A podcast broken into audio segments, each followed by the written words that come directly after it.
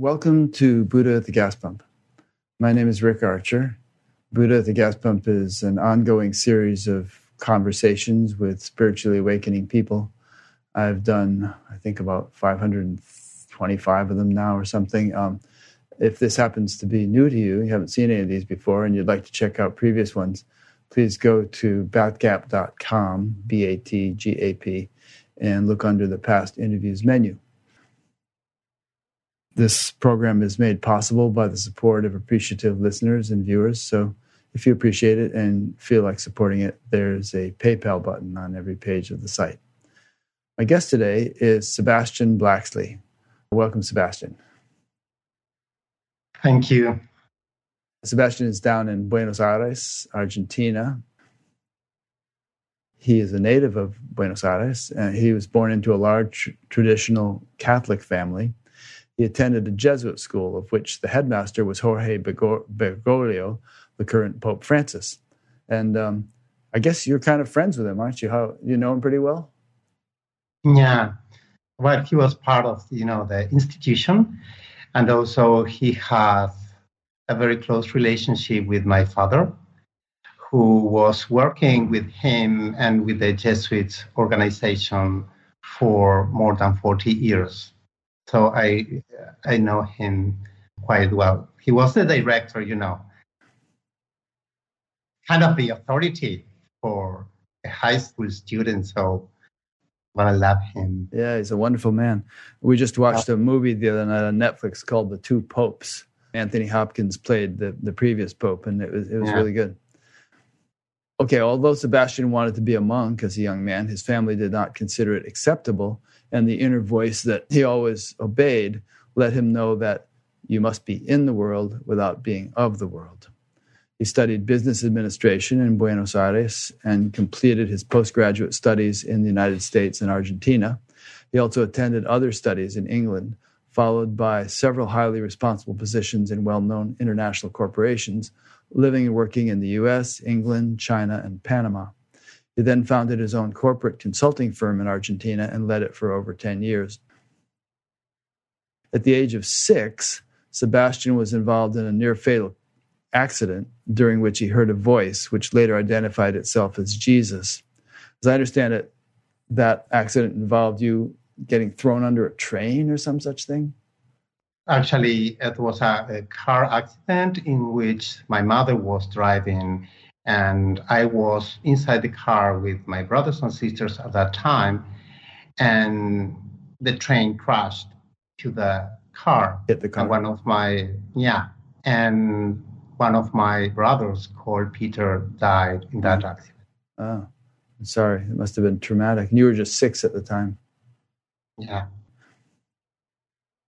So you heard the voice of Jesus, and ever since then you've been in communication with Jesus. It says, well, let's just read this. Yeah, ever since you've continued to hear that voice, you say, since I can remember, I have felt the call of Jesus and Mary to live abandoned to their will so that despite my various activities, I always put spiritual and religious reality at the center. I'm very devoted to my Catholic faith. So, what did the voice of Jesus say when this accident happened?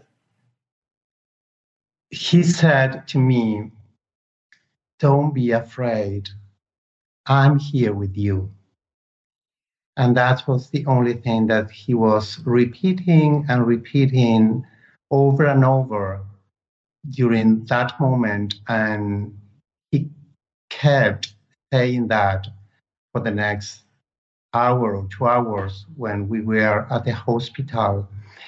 So when he said, Don't be afraid, I'm here with you, I felt completely embraced by him, and no fear was possible at that time. So that was exactly what he said to me. And you were a little boy, of course, and you you were being raised in the Catholic tradition. So, how did you know it was Jesus? Do you think maybe it was just because you were steeped in Catholicism that you assumed it was Jesus, or was there a sort of a certainty that this is Jesus? There was a knowledge. I knew at that time who was that person, and that person knew perfectly well who I am. The encounter with him was for me an encounter with someone whom you know from ever and ever, and you just reconnect with that person. The best that I can say is to compare this with a little boy with a, the voice of a mother. He knows it's his mother. That that voice comes from his mother. So I just know that. That's good. Yeah, that's a good example. So in 2013, you began to record messages from your mystical experiences. In 2016, you miraculously discovered a course of love and felt the call to devote yourself to bring it to the entire Spanish speaking world.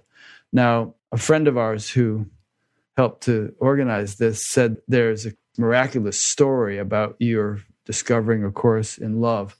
First of all, no, a course in love is Mari Perron, right? Whom I've interviewed. Did she channel that or cognize that? Yeah, Mari Perron, who you interviewed yes, yes. was the first receiver of A Course of Love. Yeah. But how or why was it miraculous that you discovered it? It was out there publicly, right? Well, not in this case, because um, that was during the Easter time in 2016. I went to the chapel to have my morning prayers, and it's a chapel called for adoration, which means that there is nothing except of yourself and the silence and God um, with your experience. So there shouldn't be anything except of yourself. But when I went into the chapel, which is a very little chapel close to my house in Buenos Aires, I saw a book which was very strange for me to see that in that chapel. And the book said, A Course of Love. And when I opened the book, I immediately recognized the connection Christ with the voice of Jesus Christ in that book. And I tried to find the book, but the book was not here. So I went to different stores and tried to get the book, but the, the book didn't exist in Spanish. So I started searching and I contacted Take Heart Publications, which is the, the publisher, and uh, Mari Perron to see where I could find that because I felt the need to share this for the Spanish speaking world. And they said it didn't exist at that time. So we worked in the process of with other person called Coralie Pearson. She conducted the translation process and we brought into the Spanish speaking world the uh, Spanish edition of A Course of Love and actually we founded a foundation called Un Curso de Amor for you know publishing, editing, and distributing a, a course of love. So uh, uh, it didn't exist at that time. Okay. So it might be worth at this point explaining what a course of love is, and perhaps if there's some relationship between that and a course in miracles, and then how course of love would relate to traditional Christian teaching. Would that be interesting for people to hear? Oh, I think uh, definitely yes. Okay, good. There are a lot of conversations about that. You asked me about why this was miraculous.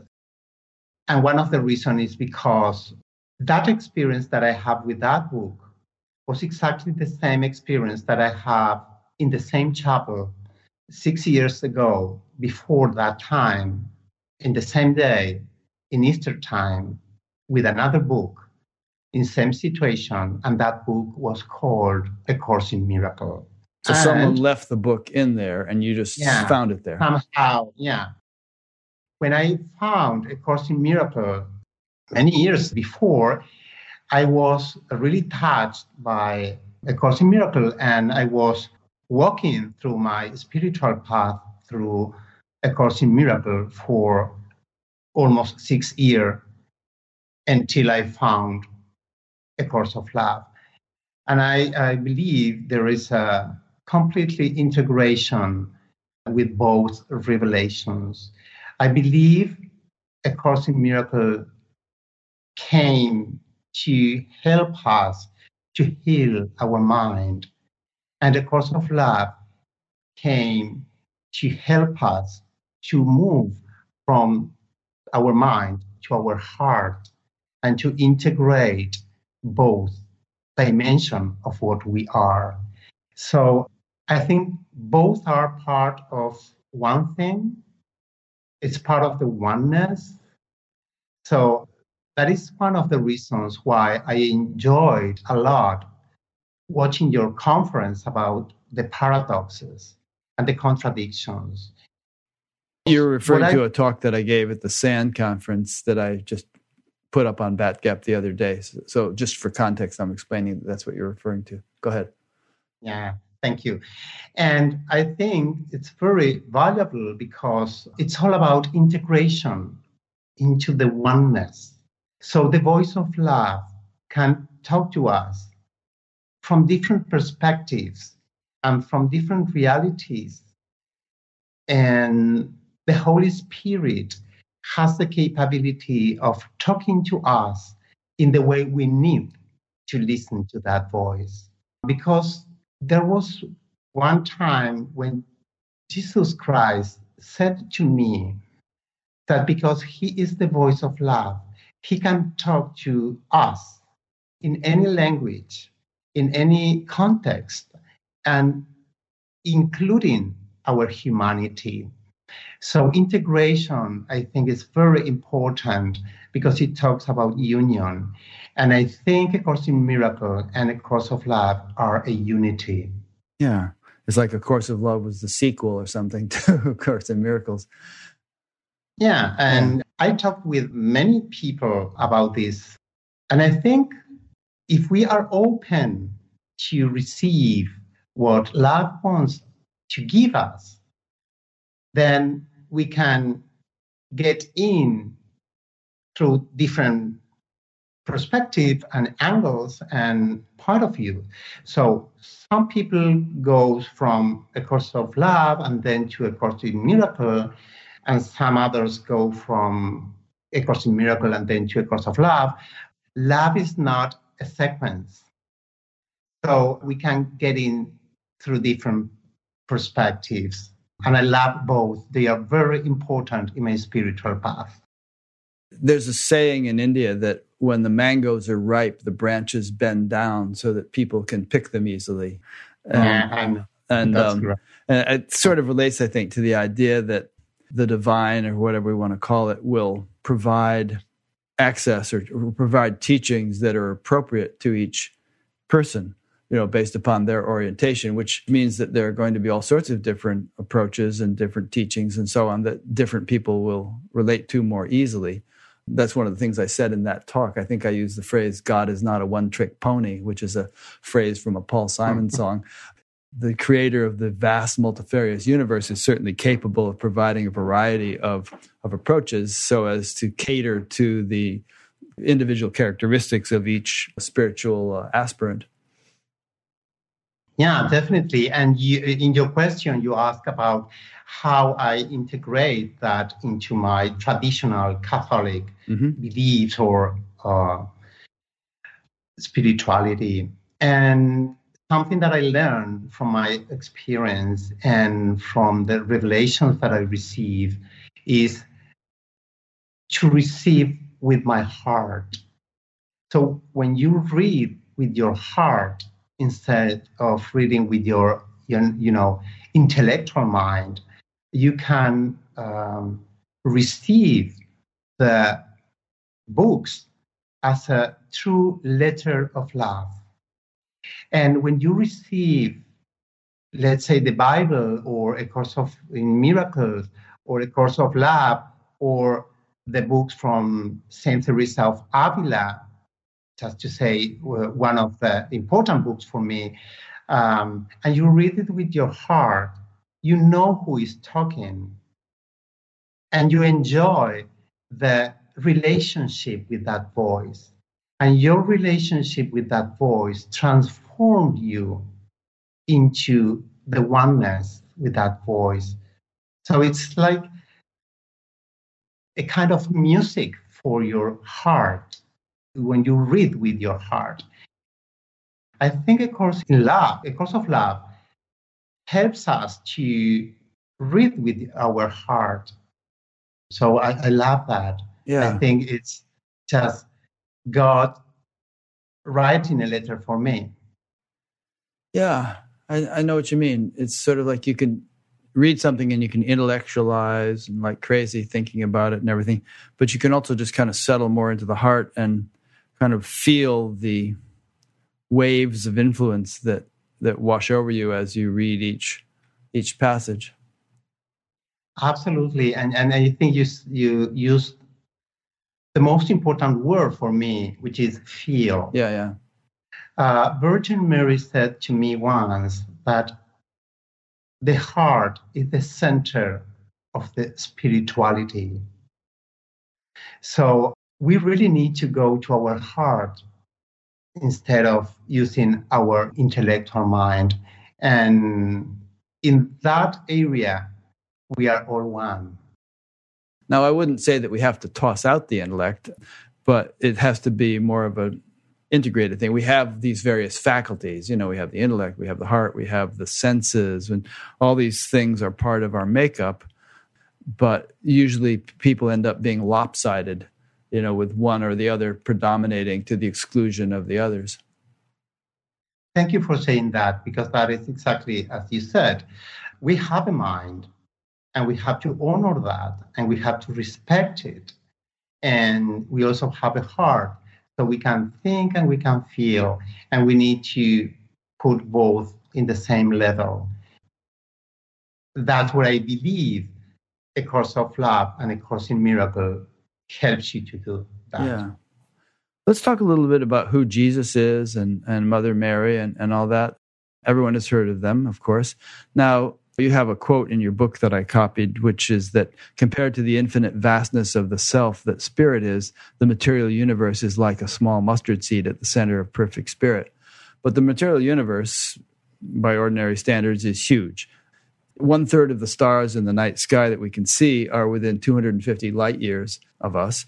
And if you take a, a picture of a galaxy and put a little circle where 250 light years is, it's only a tiny little dot so it's 100,000 light years for the for light to cross the galaxy. And then there are trillions of galaxies. So there are undoubtedly countless trillions of inhabited planets, many of which have well, if they're inhabited by um, fairly highly evolved beings, then there there's a spiritual yearning in those beings, in my opinion, because what spirituality is all about is completely universal and timeless.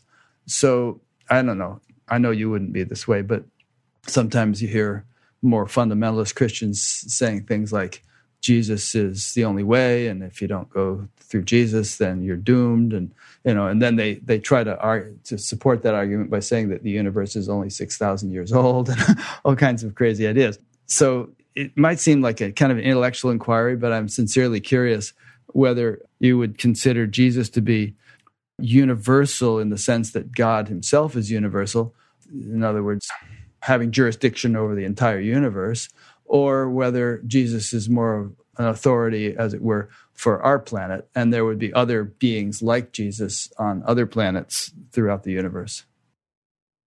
Thank you for asking this question because this question talks about who God is at the end of the day. And when I started to receive what I received since 2013, the first thing that I listened was I came here to answer the question of who am I? And that voice explained me how important it is to answer that question. Because the way we answer the question of who God is or what God is is in the way as we are going to have the relationship with us, with the universe, and with our brothers and sisters. So um, I think your question is the fundamental question. And moving that question into the figure of Jesus and Mother Mary, for me, they are the incarnation of Christ. So the Christ consciousness have, let's say, a new step of incarnation in them. And after that moment, in this time, in this dimension of time and, space, humanity and the material universe could become the Christ, like the final step of becoming Christ of the material universe. So after that, we all are able to be Christ in our humanity here and now in the same way as Jesus and Mary did. If one were to become Christ, what would that mean for the person? That means to be one with your true identity, with your true self, which is love. And because love is the fundamental of creation, when you become one with that, which is your source, you become one with everything, which is real. So Christ is love, and love is the fundamental and the essence of everything that exists. And um, Jesus Christ came to complete to let's say complete the process of becoming Christ, all of us. And in that sense, Jesus is love, as Mother Mary is. And in that sense, he becomes one with the source of all creations in all dimensions, like you and me. Mm. Um, I have a friend who speaks of he's an American, but he he speaks of Krishna in much the way same way that you speak of Christ. Uh, when he was just um, 19 or 20 years old, this being descended from the clouds with a retinue of of celestial beings, and he didn't know who it was at the time, but he had this exchange with him for half an hour, uh, and it was visual, not just auditory, not just in his head. And ever since then, he's had this relationship. He discovered that this was Krishna, and he's had this close devotional relationship with God in that particular form. So, obviously, Krishna is a Hindu deity, and in the Hindu tradition, they tend to honor all the saints and sages, and uh, including Christ and Buddha and and anybody who seems to have achieved that status, and they kind of regard them all as representatives of God or as having achieved union or oneness with you know the ultimate reality with our essential nature and so on. They might have their chosen object of devotion but they usually don't privilege one over the other would you have that same orientation or how would you relate to somebody like ramana maharshi or babaji or some Anandamayi Ma or some of these great sages who seem to be one with God, devotees of God, and so on. What would their relationship to Jesus be? Well, I think um, I always talk from I, my experience and from what I receive. And I think uh, we are talking about the same thing with those uh, traditions, uh, and I agree with them. Uh, I think it's all about names and symbols. Um, so Jesus said to me once, I don't care whether you call me Jesus, you call me brother, you call me father, or you call me your friend, as long as you call me yours. So I think Jesus is the name of it's a symbol for us, but we need symbols because, uh, like you said in your conference, some people say that this doesn't exist and doesn't exist and that doesn't exist. But your experience is that they do exist in your experience.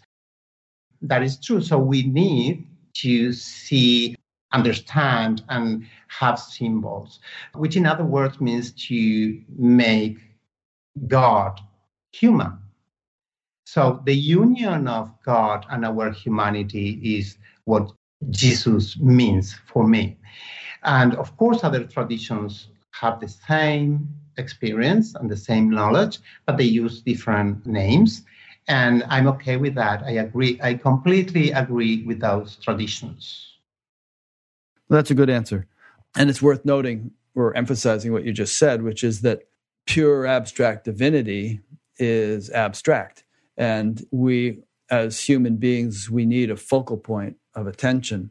So, traditionally, throughout so many different cultures, there have been ways in which people have made something somewhat concrete of universal, unmanifest, div- divine intelligence so as to be able to f- engage with it you know in a personal manner through using their their senses and their their heart and you know something we can actually focus on.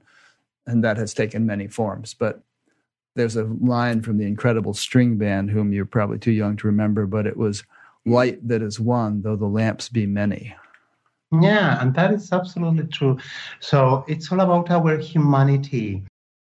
Of course god loves our humanity. The key message here is to accept our humanity and to integrate it into love. So, uh, God, of course, loves our humanity, and it is okay to have our limited understanding as human beings and integrating that to the huge dimension of what God is. So Going back to your conference, when you talk about the paradox, here we have a paradox and that we can integrate and accept. We are everything, but at the same time, we are who we are. So when I asked Jesus, what does it mean to be Christ? He said to me, if Christ wouldn't uh, doesn't exist, you wouldn't have an identity so Christ is the identity of your being extended by God. So the fullness of God becomes limited in your own identity. And he loves to be in that way. The, the, sometimes the problem we have is we don't accept our limits because we believe they are limits, but they are not. They are one expression of love. Our uniqueness is really, really holy. That's really interesting. In your book, you say, now we are the observer, the observed, and the relationship between them. We are the creator, the created, and the relationship between them. We are one and triune. What that evoked in me was just the notion that if God is really omnipresent, then there is no place where God is not, and there is nothing which is not God. And although from our limited perspective, it may appear that you know God is hidden or doesn't exist or is only here but not there. But what is actually happening is that is God having that limited perspective, having chosen to squeeze the ocean into a drop, as it were. That's very interesting. And thank you for putting this in this way. If you read the first part of the book, when Jesus Christ uh, introduces the book, the first book of Choose Only Love, he says what you are saying now. He says, There is no place where I am not. And he gives some kind of poem telling where he is to let us know that there is no place where love is not. The interesting thing here is that the difficulty that we find most of the time about finding God is because we don't look for Him inside our soul, inside our heart. So if we think about having someone hidden, we are going to look for him outside ourselves. But what happens if the person who you are looking for is inside you and you are looking for somewhere else? So that, that's what was Jesus said to me once. You don't find me because you don't look within the only place where I am, which is you. Yeah, I like that point. I mean, where's the easiest place that you're going to find something that is omnipresent? Well, it would be right where you are. so, I mean, you could right. look off on Alpha Centauri or something like that, but actually, God is as much right here as there. So, why not start with here? And then maybe later on you'll find them in Alpha Centauri. That's what the traditions always say that God is most readily and directly found within one's heart, at least initially. Right. And going beyond that, Jesus said to me, I gave you the eyes to look, which means for you that if you want to find me, look at your brothers and sisters understanding that God is everything uh, brings me to understand that Christ is in you, and that's the place where I can find it. So um, I believe it's very important to walk through the path of finding Christ in our brothers and sisters. Yeah. You know, one thing that always strikes me is holiness or divinity or God or all that can be felt within, yes, but it's also, in a sense, it can be seen in the world. And as, if God is hiding in plain sight. When you think what we're actually looking at, when we look at a, a butterfly or a grain of sand or a single amoeba under a microscope or anything that we look at, we're looking at this marvel of creativity and um, intelligence on display and it's it's just there all around us in every particle of creation as far as we could imagine uh, you know out through the universe. So it's like there's this ocean of god ocean of intelligence and we're like fish swimming in it. And it's really quite obvious if we think of it that way. And it seems to me that would ripen or mature into a much more palpable perception over time. It won't just be sort of an intellectual thing where you imagine how amazing a cell is, but there would just be this constant appreciation of everything that you apprehend. Right. So I think that that brings me to the concept of contemplation. So observing from the eyes of love is for me contemplation. And we look at everything through the contemplation we can find and experience that wonders that you are talking about. So we can be in an attitude of discovering every single minute of our life, the, the miracles of life, the mystery of life. And once you have that way of watching everything, observing everything from the contemplation standpoint, you really can experience the vastness of this intelligence. And I found myself saying, how could God create something like this? Looking at the bird or different way of expression, and you really start enjoying creation. Yeah, you do. I saw a cartoon the other day. It had a, a mother bird and a baby bird sitting on a wire, and the mother bird said to the baby bird, You are the universe, thinking you're a bird. a few questions came in. This is from Rose Gannon in Blue Bell, Pennsylvania.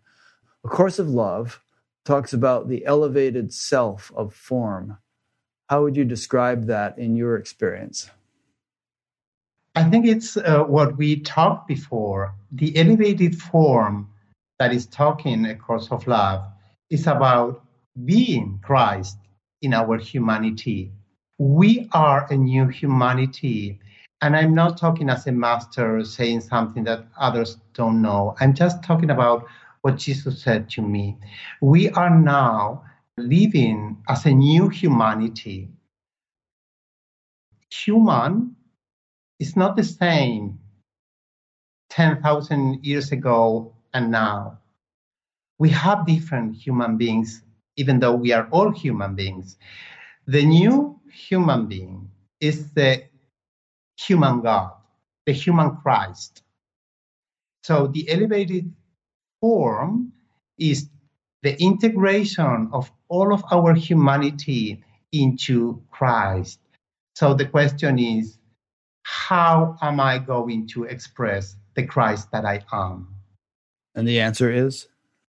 It goes to, to the free will. I mean, in your conference, you started, you opened the conference saying, uh, giving the example of some people believe in there's no free will. And I was thinking about that, and what I understand is the free will is just about expressing love or not.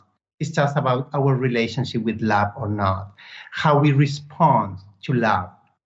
So there is a relationship between the creator and the creation. So the question is not how much God loves me or whether God has a relationship with me or not. The question is which kind of relationship I would have with Him. And that's my uniqueness. The answer is my uniqueness. Everyone responds in a different way to the same question. So, in other words, the responsibility is on us to form the kind of relationship that would really be meaningful. It's not just, we, we can't just sort of do whatever the heck we please and expect God to do it for us. Is that what you're saying? Yeah, absolutely. So, you linked the subject about free will and responsibility you get the example of God going to the jail because you, you did something wrong. Uh, yeah, in other, was, in other words, I was saying a person might say, "Well, I have no free will, and everything is that I do is just automatic, and it's the will of the divine, and therefore, if I rob this store, it's the divine robbing the store." And then I said, "Okay, well, then it's going to be the divine going to jail also." and I love that that comparison. So you related free will with responsibility. If we think about responsibility as the ability to respond instead of being in charge of something, our ability to respond, for me, is the meaning of free will. So we all respond in one way or another. As you said in the beginning, I come from a large family. I have 15 brothers and sisters, which is a lot. Yeah. And I had the opportunity to see in the same family, same mother, same father, completely different way of responding to the same facts. So it's interesting to talk with my brothers and sisters because they see a different mother or a different father that I see. And I understood that our memory, our mind, and our heart make something with what we receive and we respond. So the elevated form, as it's said in, in, in the course of love, for me is the Christ we are has to be expressed, and the, the answer is how we will express it. Okay. Yeah. So we're we're talking about free will and and that one has a choice. And in my experience and uh, observation, we don't have a complete free will to do anything. I can't play basketball like LeBron James if I feel like it. So there's a certain limitation that we have, and we have we have a certain amount of wiggle room that we can move in one direction or another. And certain choices lead to greater freedom, and other choices lead to greater bondage. It's like, you know, you want to go from Chicago to New York. Well, if you start heading west, you're going in the wrong direction. You're getting farther from New York. But if you start heading east, then you're getting closer to New York. So it's kind of a matter of choice which way you choose to go. yeah, but actually, there was a time in which I received a lot of information and I was confused. And I asked Jesus, how can we handle different beliefs, different ideas, different uh, theories? And which of them are true? And he said, the way to avoid confusion is to bring all discernment into love. Because for him, everything is about love or a lack of love. So he says to me that we are absolutely free because we are free to choose only love or not every single minute, no matter whether we go to play soccer or uh, basketball or whatever. We can do that with love or with no love. And those are the only options we have because free will is all about choosing love or not. Now, it seems that there have been sort of supermen of love, as it were. You know, people who have just such huge capacity for loving and huge hearts, and and others, you know, not so much, just um, very shrunken hearts. I don't know if a person could go from being a little league level love to professional level love in just one shot. It, would take some time for the heart to unfold and develop and soften and so on. Would you agree with that, or is it possible for a person who is has been living a very dark, negative life to suddenly be blossomed fully in love? Yeah, I believe it is absolutely possible because love is truth. And being love is living by the truth and it's living by the truth of who you are right now. And when we are honest with ourselves and we are connected with what we are being right now, and we are being loved because love is what we are. So, how can I live by the truth every single minute of my life? And Jesus said to me, accepting who you are here and now and expressing that. Every time that you express yourself as you are, you are expressing love. So, no matter whether you are in the dark stage of your life or you believe you are in the darkness, if you connect with that darkness and you express that, you are living by the truth. So, you are being loved. So love is not something that we do, it's, uh, it's just what we are. So it's all about identity, Rick, uh, what I'm trying to say.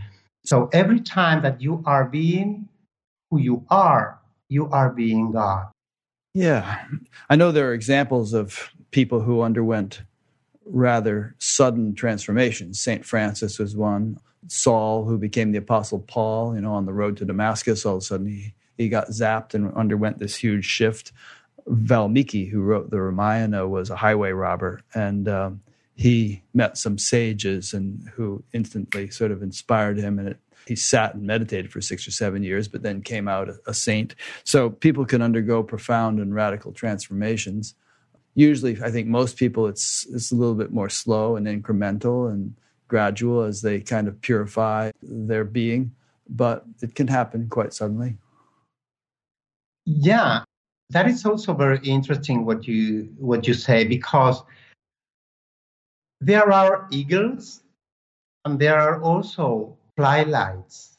And Jesus said to me, You are not called to be the sun shining, but the flylight. Flylight is like uh, a small light. Yeah, like the small light which are, you know, flying in the darkness. They are tiny, small. Oh, like I think I think you mean like the fireflies, the little bugs that fly yeah, around. Yeah, okay, gotcha. I'm sorry, I'm sorry. That was because of my English. Yeah, you are right. Those creatures, those beings, have lights, but they are small, beautiful, holy, and then there are big stars. And the same happens with birds. There are eagles, there are small birds, and Jesus calls me as his honeybird. So he doesn't want me to be an eagle. So there are people who have such a great transformation and made very great things and they become celebrities in some way. But most of the time, we don't need that. We just need to be who we are, as simple as we are, and to love our tiny way of being, being like a drop within the ocean. Because Jesus said to me, even if you write a book that becomes, a, let's say, a bestseller, or one of the greatest book in this time, how much people you will contact compared to the whole universe?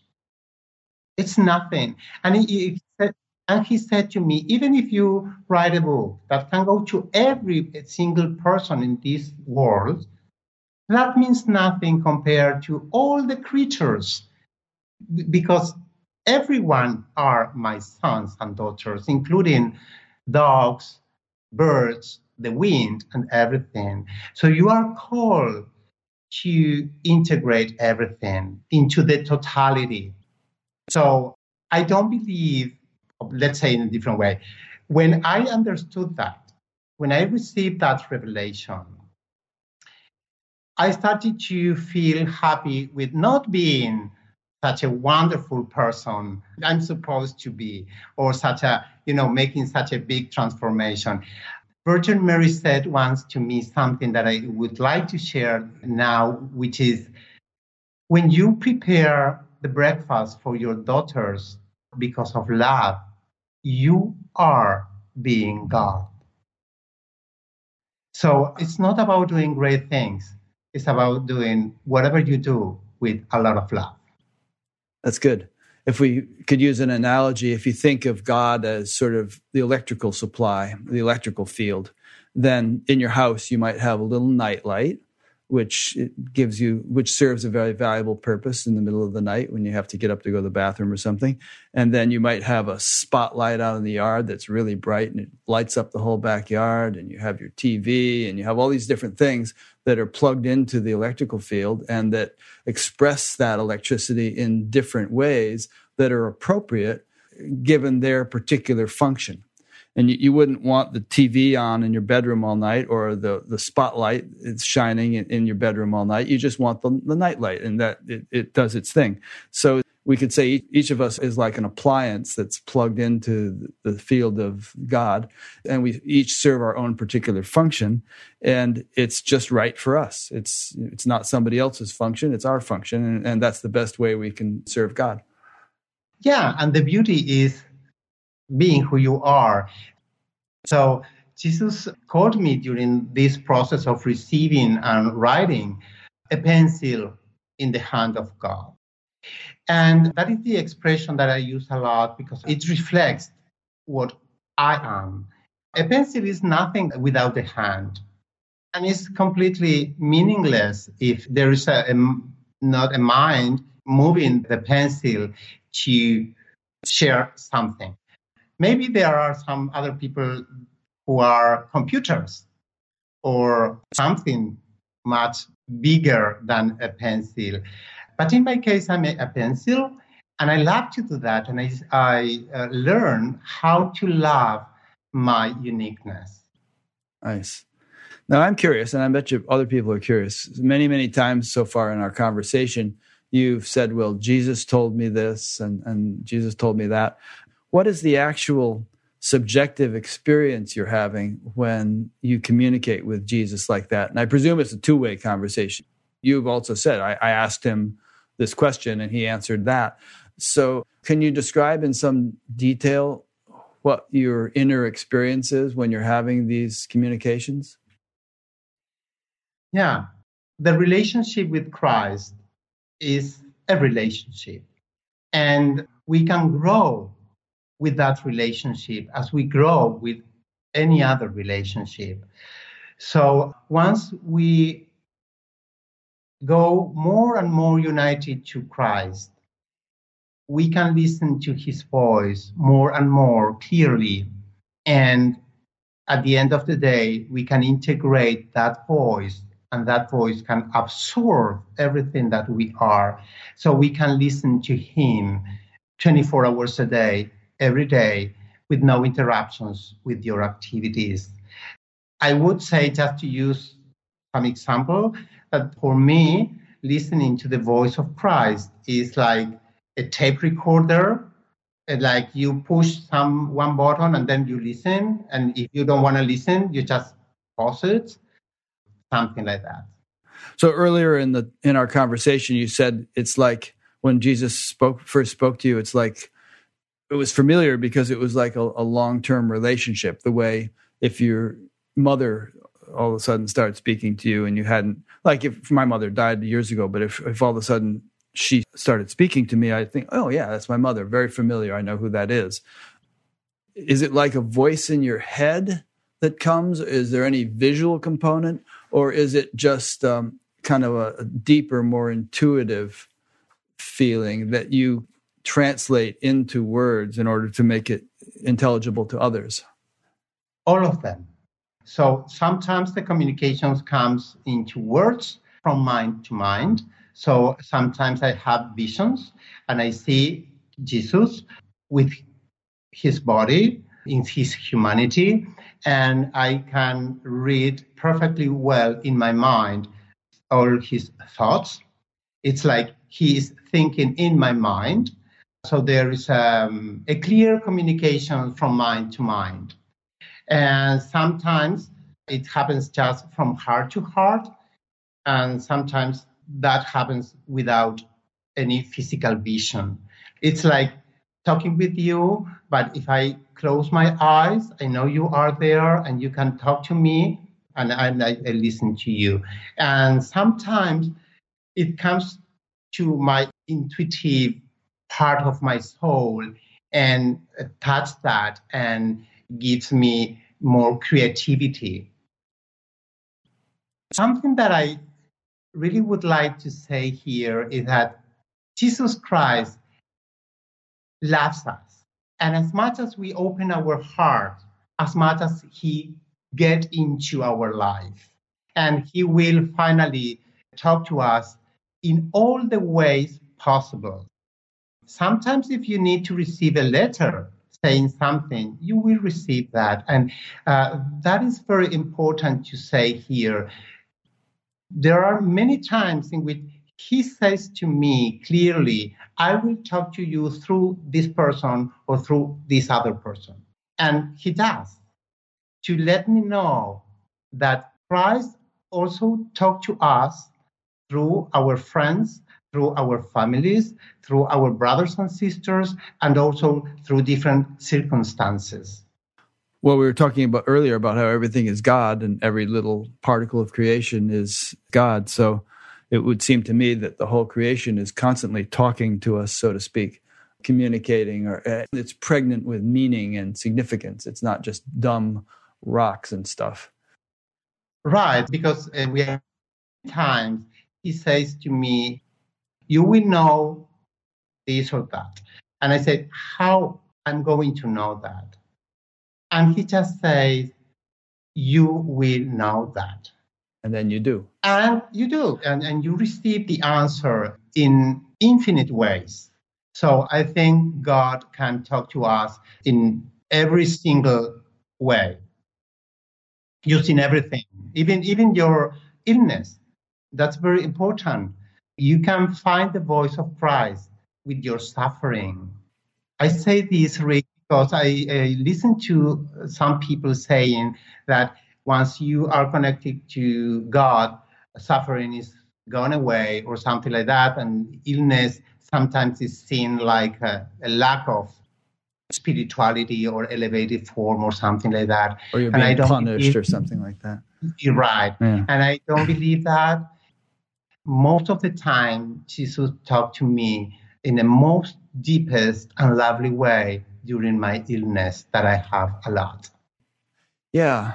I mean, again, if the whole universe is God, if it's all that, that the divine in appearing to have taken form, then everything in the universe and everything that happens has some kind of evolutionary agenda, some evolutionary significance, if we can see it or even if we can't yeah. see it. I'm just asserting a thing that I often think, but just to put a cap on that point. Here's a question that came in from John in Texas. And um, Texas is famous for fundamentalist Christianity. John's question is One of the things that has stopped me from total acceptance of Jesus is the dogma, which over time has grown out of the book of Revelations. It's so beautiful and natural to accept Christ as the embodiment of the love of God and as source. It is not so easy to accept the idea of the unforgiving nature of Jesus presented in Revelations. it seems impossible to reconcile divine unconditional love and the threat of everlasting hellfire.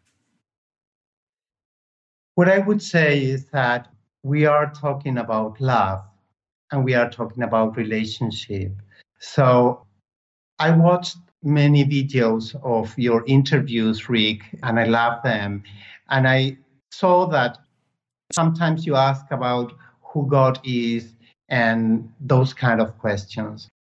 And I think it's very important to move from our mind to our heart to have the experience of the relationship with Jesus Christ. So, what I would say to John is keeping your own relationship with Him.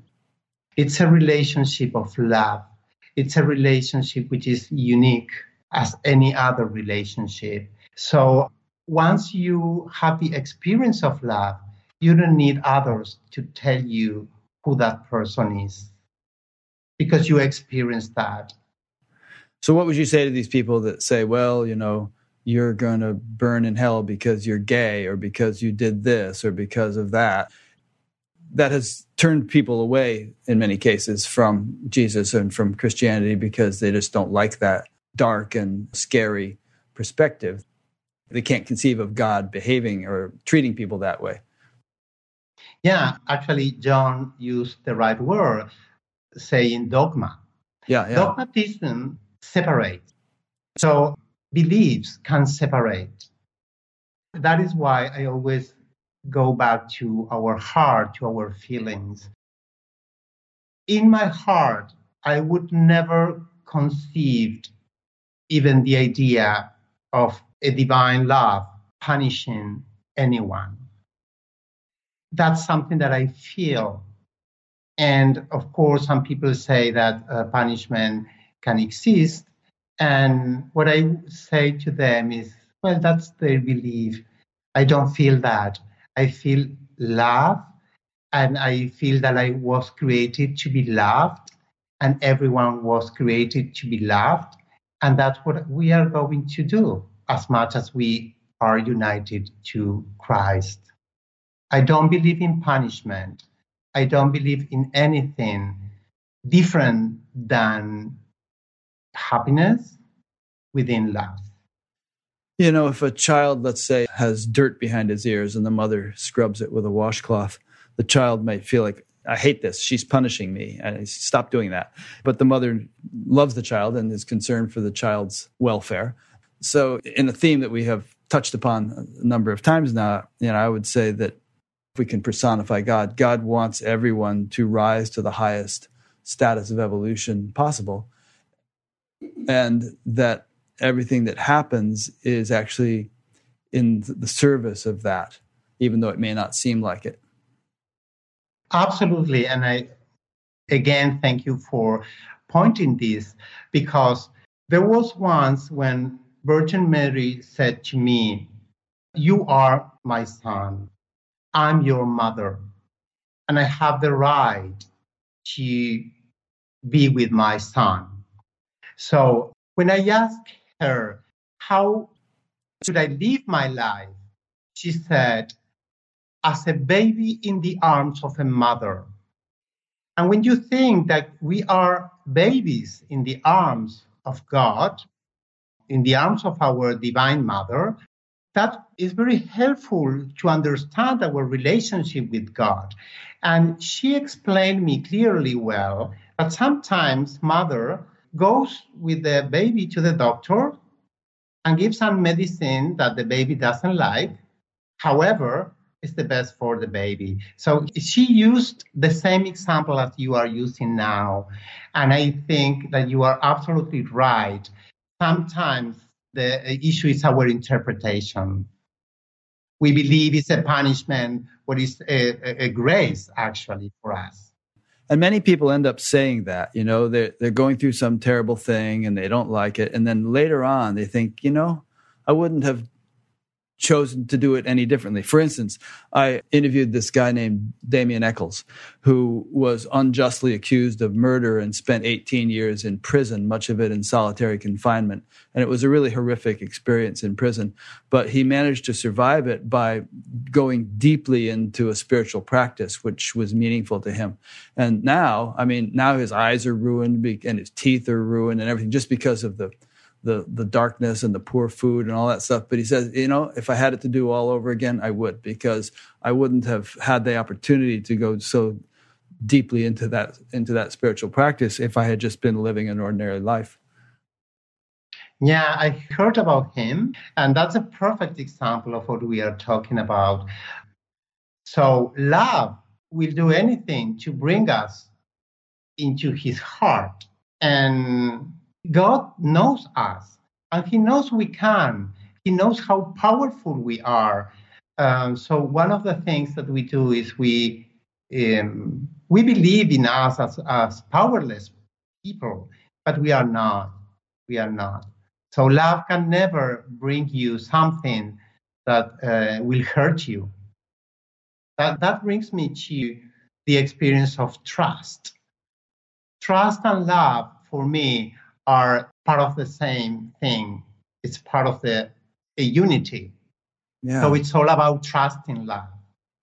And you grow to trust your mother, even though sometimes it just doesn't seem like she's doing what you like. But over time, you you gain a trust because you know where her heart is. You know how she feels about you. Yeah, and we need to trust. We really need to trust to be happy. So I would say if we trust love, we will never interpret anything from the point of view of punishment or something like that. So going back to what Virgin Mary said once to me, she said, live your life as I did when I was in the earth, which is living with unlimited trust. And that's a wonderful way of understanding our life. If we trust, with unlimited trust, we will never think about punishment and hell or something like that. Yeah. Here's a question that came in from our friend Muffy Weaver in North San Juan, California. And um, I think we could relate this to what you were just saying about trust. She asks, How have you balanced being in the world with your spiritual life, such as with family, business, and things like that? I would thank for this question again because we began this interview saying that the voice of Christ said to me when I was young that I had to be in the world without being of the world. Which, in case people don't know, that's a line from the Bible also be in the world but not of it. Right. And I would say that once we understand who we are and that we are love and love is Christ, everything in this experience is integrated into love. So, family is a place where I can express love. Friendship is a place in which I can receive and give love. And this world is a perfect world in which I can give and receive love. Because what Virgin Mary said to me once was, You cannot love what you do not see if you don't love what you do see. So say that again. You cannot love what you don't see if you don't love what you do see. That's the way you said right. that. That's interesting. Right. So how can I express myself if I'm love loving you and being open to receive love from you. So I believe this world is a wonderful world that gives me an opportunity to receive and give love every single minute with my family, friends, and humanity. And love sometimes takes the way of forgiveness. So families sometimes gives you a great opportunity to forgive and when you forgive others, you can forgive yourself. So they are a gift for me. It's very interesting. I mean, there are people in this world who make a big fuss about how much they love God or they love Jesus and all, and yet they don't seem to love people or they don't seem to behave in, in loving ways always. Some people, I'm not saying all people. So I think that's a very poignant little phrase. You cannot love what you don't see if you don't love what you do see. Right. And going back to our conversation when we said that I need to see the Christ in you to find the Christ in me, I can start understanding that God is my family, my friends, my neighbors, the natures that I have, and even the society that I have. So I can express compassion with others and with me as well as part of the of this world. So heaven begins here and now with our reality. It's as simple as our reality. Cooking by love, talking by love, doing this just for love, and doing everything for love here and now. And then we can keep going forever and ever. Because the, one of the questions is if we don't love here, why are we sure that we are going to love in the kingdom of love? Yeah, good point. Here's a question that came in from Elliot Robertson. Not sure where Elliot is located, but it says, A course of love begins by saying, This course was written for the mind, but only to move the mind to appeal to the heart. Could you provide an example of how our minds can appeal to the heart?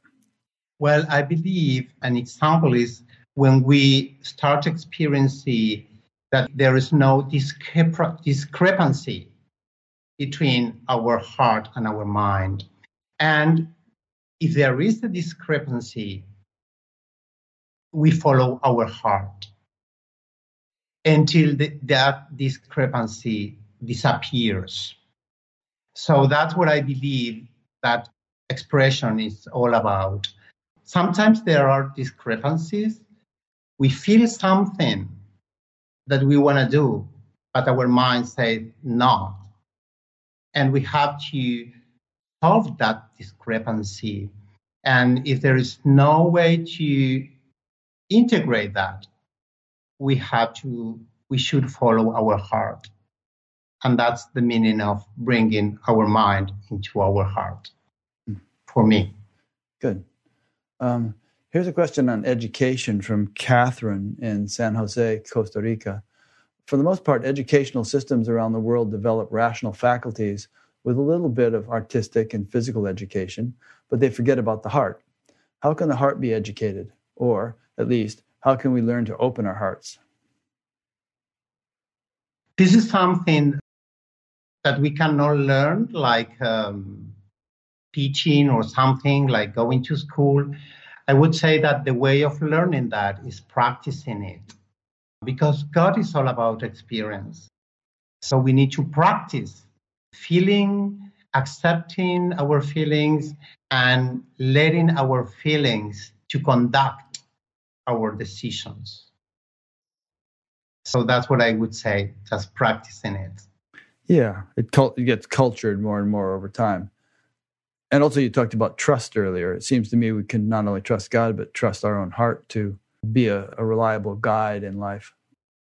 Yeah, which also needs to be practiced. Yeah. I yeah. mean, we, we know how to trust when we practice trust. And same happened with love. That's why the Choose Only Love book that was recently published talks about healing the memory. Practicing brings us to our own experience here and now with our humanity. And that has the power of bringing us the, what we forgot. So we all know what love is, but we forget about that.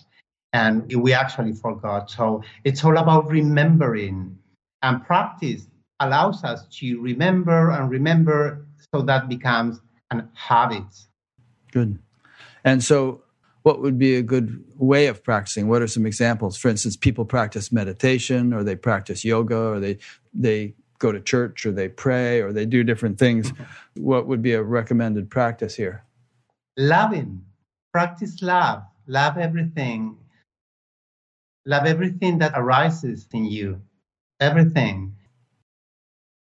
There is a chapter in Choose Only Love that talks about that practice that says this is not about practicing some particular way of praying or meditations or reading or that kind of practicing which is related to education because education it's all about practicing and repeating different acts to, be, to become habits. What we are talking about here is practicing unconditional love trusting everyone even if there is no reason to trust just trust them well since she asked about education i mean here's a good example which is that kids in school can be very mean to each other there's a whole problem with bullying sometimes kids actually commit suicide because they've been bullied so much. I remember when I was a kid in grammar school, I would sometimes befriend the nerdy kids. Maybe I was one myself, but if if somebody was being picked on, and, and I would actually make that person my friend and hang around with them because I felt sorry for them or something. And I was kind of a nerdy kid too, so maybe it was birds of a feather. But if kids were to hear this, they would think, yeah, you know, I mean, what? Not only what does it do to this this person in school who I pick on because he looks different or has his hair a certain way or whatever, but what does it do to me? Because I think if we mistreat somebody, we may hurt them, but it's like a it's like a knife that doesn't have a handle and it's sharp on both ends. It's all knife. You know, we might stab somebody, but at the same time, we cut our hand. So we we get injured as much uh, or even more than the person that that we're hurting. Right. And if we understand that we are here to grow in our knowledge of love, in our knowledge of who we are, which in other words means our knowledge of God, that experience of bullying or whatever the experience we have, which can hurt me or others, has to be integrated into love. Maybe that shows me how cruel I am with others.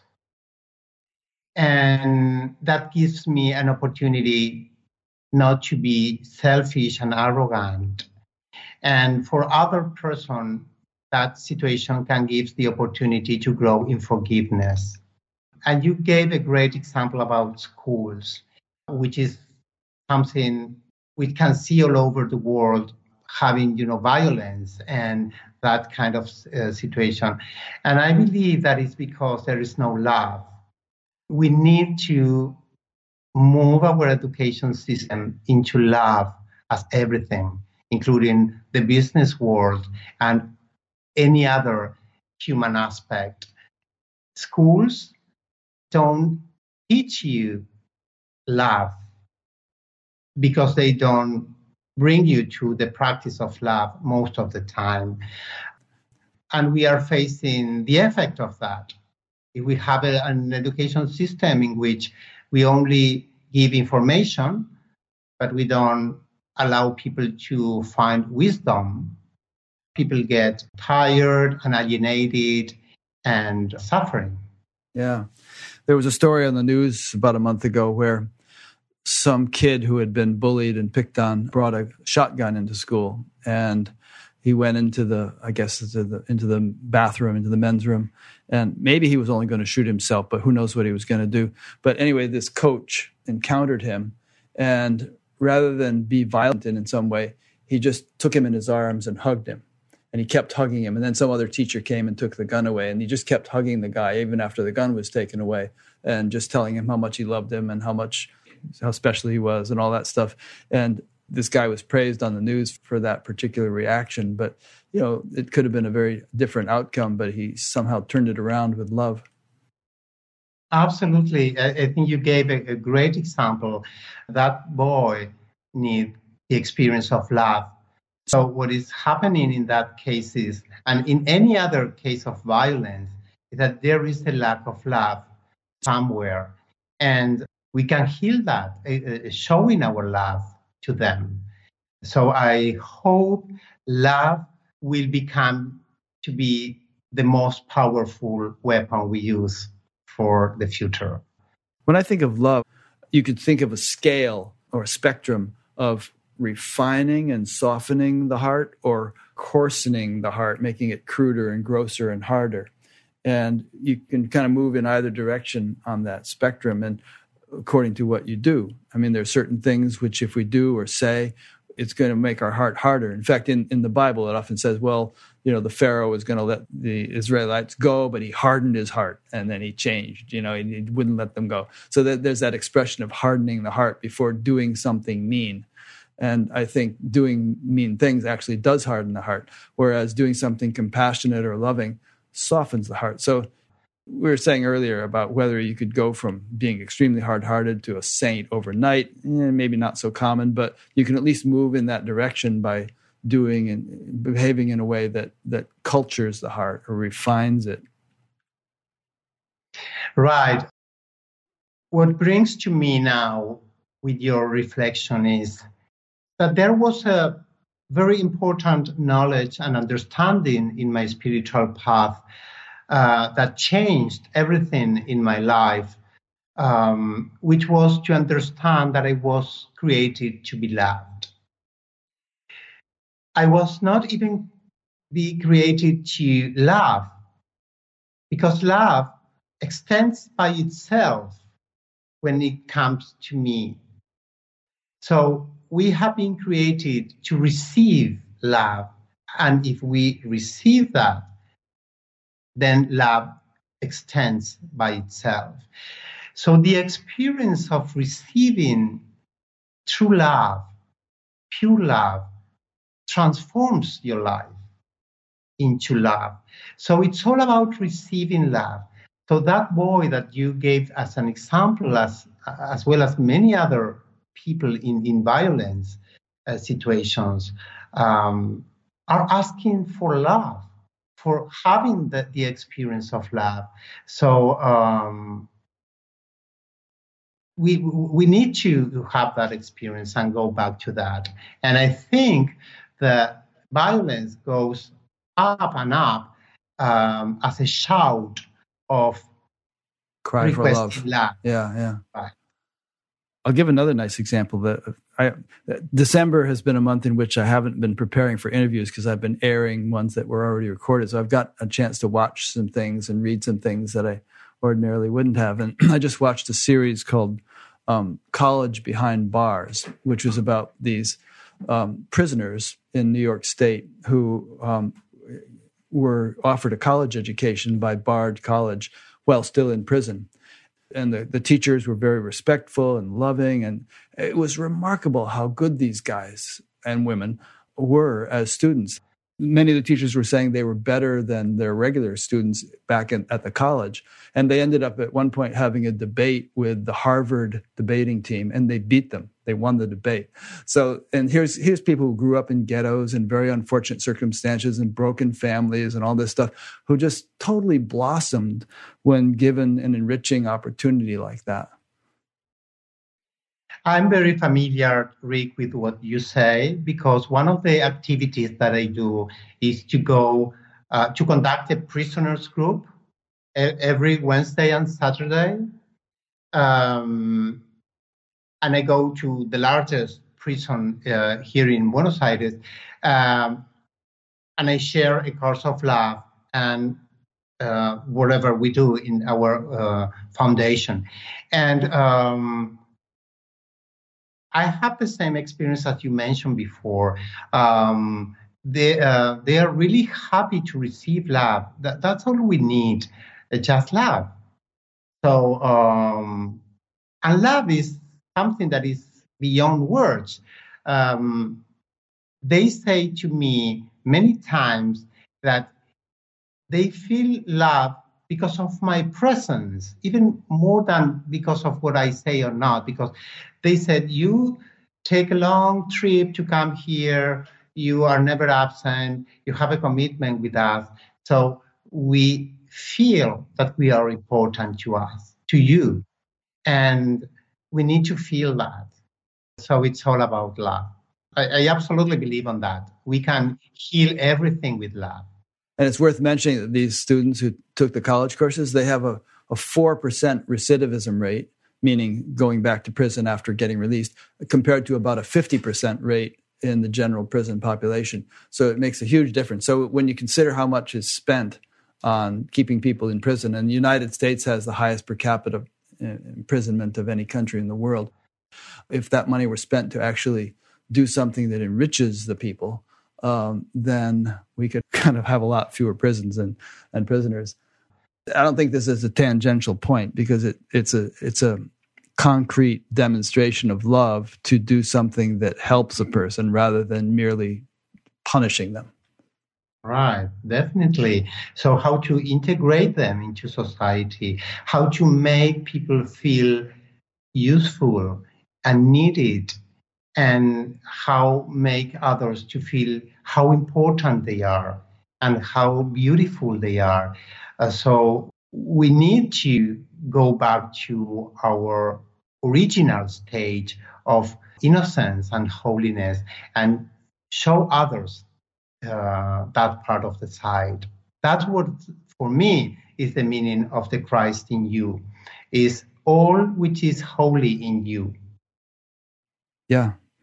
Um, a question came in from Glenn Hoverman from Nevada City, California. He asks, um, please explain how your book Choose Only Love was received by you. And before you answer that, um, I wanted to ask many chapters in the book are subtitled A Message from the Voice of Christ through a choir of angels in the presence of Archangel Raphael and Archangel Gabriel.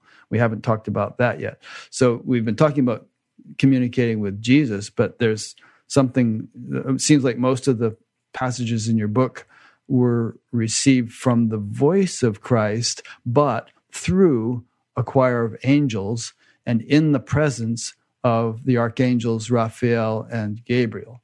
So please explain right. that. Right. Um, when I started receiving Choose Only Love, the first experience that I had was that um, I received a presence uh, suddenly, and that presence, full of love, introduced himself as the medicine of God.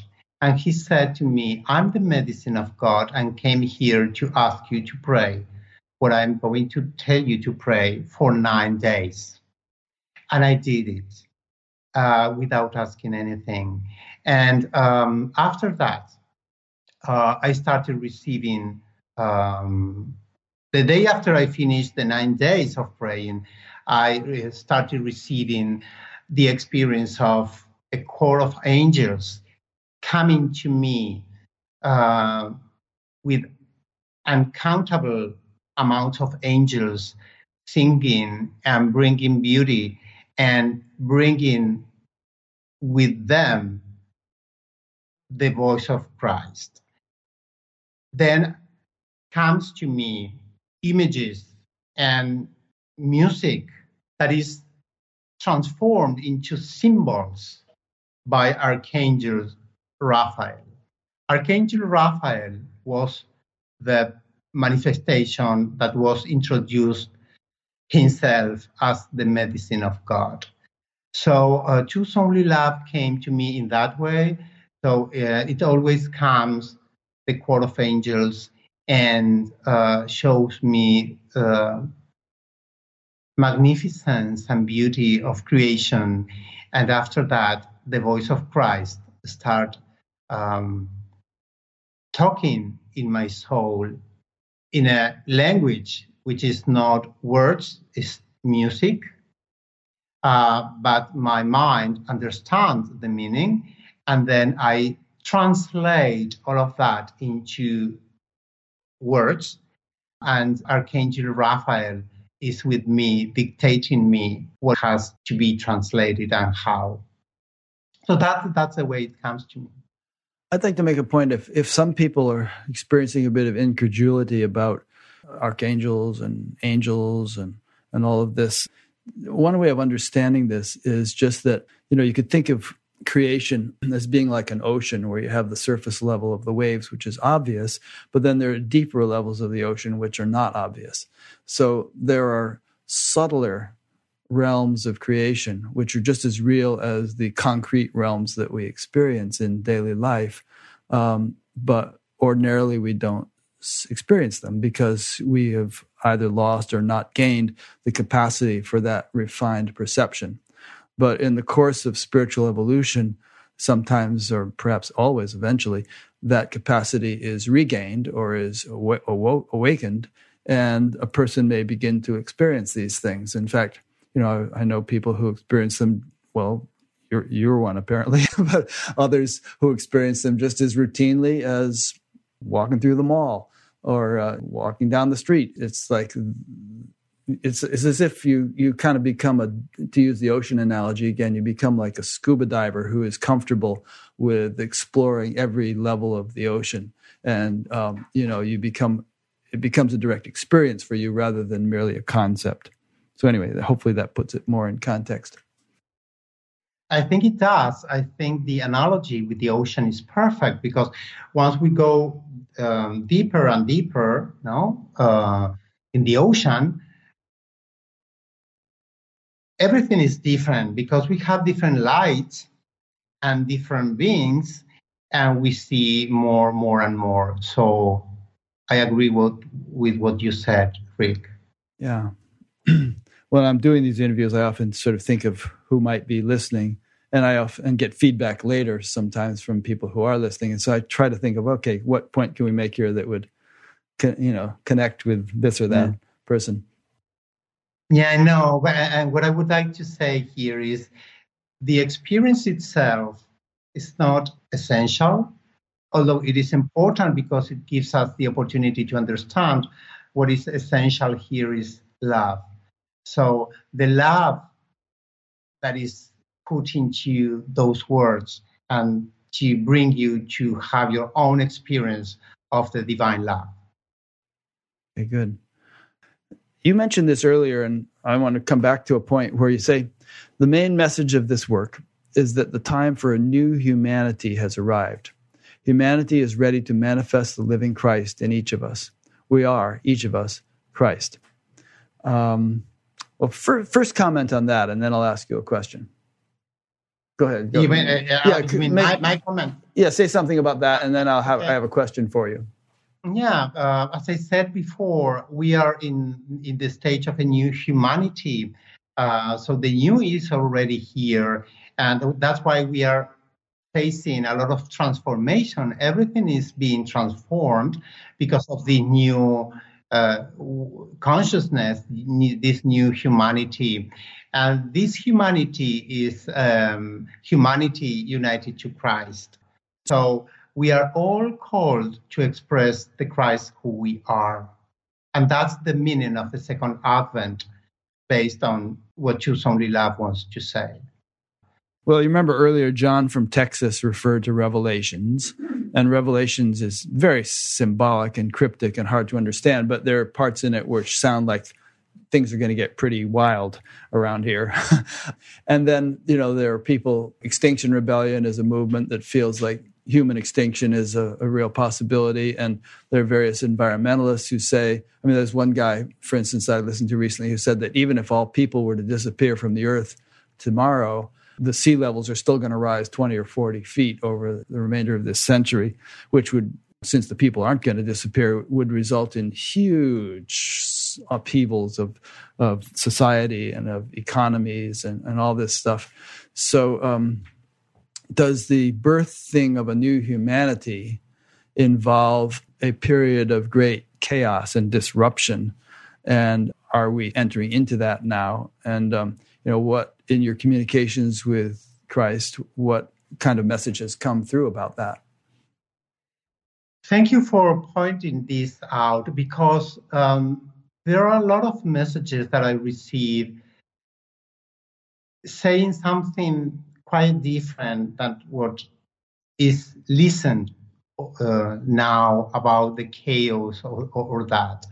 Um, Jesus said very clearly to me that the earth and the world will not be destroyed because whatever becomes one with God can never be destroyed because it's eternal. And once he became human as Christ and human, the whole material universe became holy because of what he is. So transformation is the right word here, and integration into love is what is happening. So Christ is coming in, in this time, and this is a, a new consciousness, and that's what we are experiencing. And because this transformation is universal and it's too big and too new, we don't understand and we are afraid. And that's why we have a lot of projection of fear. But based on what I received, I received the opposite of anything related to distraction or uh, this, uh, chaos or something like that. Um, Virgin Mary said to me very clearly, "These are the time of my victory." She, she didn't say, my victory will be in the future or something like that. We are now in the time of the victory of love. So we will see the heaven in the earth. I believe that too. But even now, destruction is taking place. Look at the Amazon rainforest not too far from you and you know Bolsonaro's attitude toward it. Look what's happening in Australia with these fires. I'm, I'm in communication with friends who have been on Batgap who had to evacuate their home so, on a local level, there's definitely destruction and it's quite apocalyptic in some cases. The question, I guess, is how widespread will it become? If there's a huge increase in sea level, for instance, that could be really uh, disruptive. If we go up two or three or four degrees Celsius in global temperatures, that will be extremely disruptive and major cities will have to be evacuated. There's the ideal, which we'd like to arrive at, of heaven on earth but then there's the rearrangement of things that might have to take place before we arrive there. Yeah, but it's all about relationship at the end of the day, from my point of view. So, what is happening based on what I received is that it shows that we need to change our relationship with the earth and with environment. And that's what we are doing because what you said is true, but also it's true that humanity never before experienced and manifest such love to the earth. This manifestation of love as well. So we are facing both. There are more people expressing their love to the earth every single day, more than ever before in humanity. We see the movement of Greta Thunberg or people like that. Greta Thunberg. Yeah, yeah, young people, even here in Buenos Aires, very aware of uh, loving the earth because they are the new beings, the new humanity. So it is true there is a transformation, but on the other side, we never saw people loving the earth as much as we are facing today.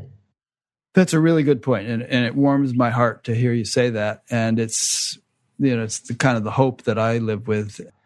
And I'll just rephrase it slightly, which is that you know yes, things seem to be on one level getting worse and worse and worse, and there's so many examples that we can cite. But on the other hand, there never before has been that we know of a um, a mass awakening in, in, in collective consciousness as is, as is now taking place. And you don't really hear too much discussion of that when you hear people elaborating on the problems because they don't really know that it's happening. But some of us know that it's happening. and this whole show that I do is based upon the fact that it's happening. And so, in some way, which I don't completely understand the mechanics of, I think that this awakening that's taking place is nature's or God's antidote to the dire situation that we've gotten ourselves into. Yeah, and everything comes to us to grow in terms of knowledge and expression of love. So we, of course, are accustomed to focus on the darkness, to heal the darkness. But there is another way, which is healing by walking through the light. So focusing as well in the light, I see a lot of light in that area. I see people helping dogs in the in the streets, new regulations, countries changing their law into uh, you know uh, like in Buenos Aires, for instance. Now they eliminated all zoos. Zoos. Animals, yeah. So animals can never be in jail anymore by law, which is a big change to see the government dictating a law which protects the right of animals. Yeah, that's great. Now, in this country, as, as it happens in a lot of countries, you cannot hurt an animal with no punishment. And that's a big change. And I see a lot of light on that. Well, you know, when you look at the nature of the problem, and specifically global warming, and you look at what has how it has been going with the you know fossil fuel companies, you see that the whole thing has been motivated uh, to a great degree by greed and short-sightedness. Short-term profit this quarterly you know your quarterly bottom line as opposed to what the world might condition it might be in 20 30 40 50 years from now as if living as if there were no tomorrow. For instance you know fossil fuel companies sit on five times the amount of carbon that we can afford to burn if we want to keep the global temperature under 2 degrees celsius and they fully intend to extract and burn it which really can't happen. I mean if it does happen we're, we're cooked. So the antidote ultimately is the opposite of greed and short-sightedness which is love. Right. Right. So I, I think the key message here is that the earth and humanity is saying shouting that we all need to go back to love to survive. It's, it's just a, a matter of survival. And people know how to survive and we will understand that the best way to survive is to love each other. And not only to survive but to thrive. Right. Thank you for that uh, clarification. Well that might be a good place to wrap it up. That's kind of a positive note. Is there anything that we haven't discussed that you would like to discuss love is so huge so we can talk forever and ever uh, if we want. And I really enjoyed this interview. And I really would like to say thank you, Rick, for what you do. I really love uh, Buddha at the gas pump. And I would like just to make one comment about that. During the manifestations, Jesus said to me that there would be expressions that will allow to show the different ways of expressing the same love. And I strongly believe you are doing that. And I really want to thank you for what you do because love includes diversity. So we all talk about the same love in different ways. So I, I really thank you for that. Well, thank you. And that's definitely my feeling of the, the diversity point you made that they say diversity or variety is the spice of life, right? The more nourishing an environment is, the more diverse it is. Like if you go to the Amazon rainforest to refer to that again, it's a nourishing environment for life. So there's a huge diversity of plant and animal life, which you wouldn't find in the Sahara Desert. So I just kind of feel like in the garden of God, so to speak, diversity is a natural expression. Having everything just be the same, one thing and, and nothing else, is contrary to the way God rolls. I agree completely with you. So thank you for expressing that. It's very needed and very uh, appreciated. Thank you. So um, I'll show the cover of your book here, Choose Only Love, and I'll have a link to it on your page on batgap.com. And it's the first of like five books or something, isn't it? Seven books. Seven books. And you'll you're just continuing to receive these and you'll keep putting them in book form and making them available. Yeah, actually, now I'm receiving another book, which is going to be called From the Heart of Mary. And I know that I'm going to receive a second book after that, which is going to be called From the Heart of Jesus. And both are going to be a unity. Great. And are they in Spanish as well as English?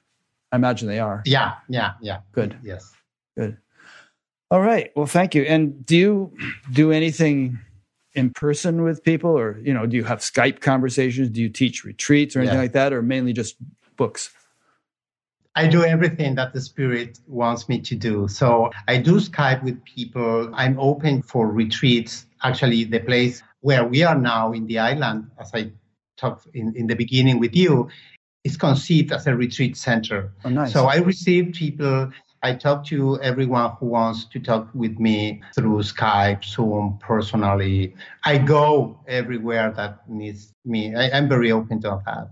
Great. So oh. people could probably through your website it shows how to get in touch with you and people can do that Absolutely. if they want to and it'll probably Absolutely. have a thing about your events if there are any events scheduled yeah great okay. Well thanks sebastian. I've really enjoyed getting to meet you. I hope to meet you in person someday.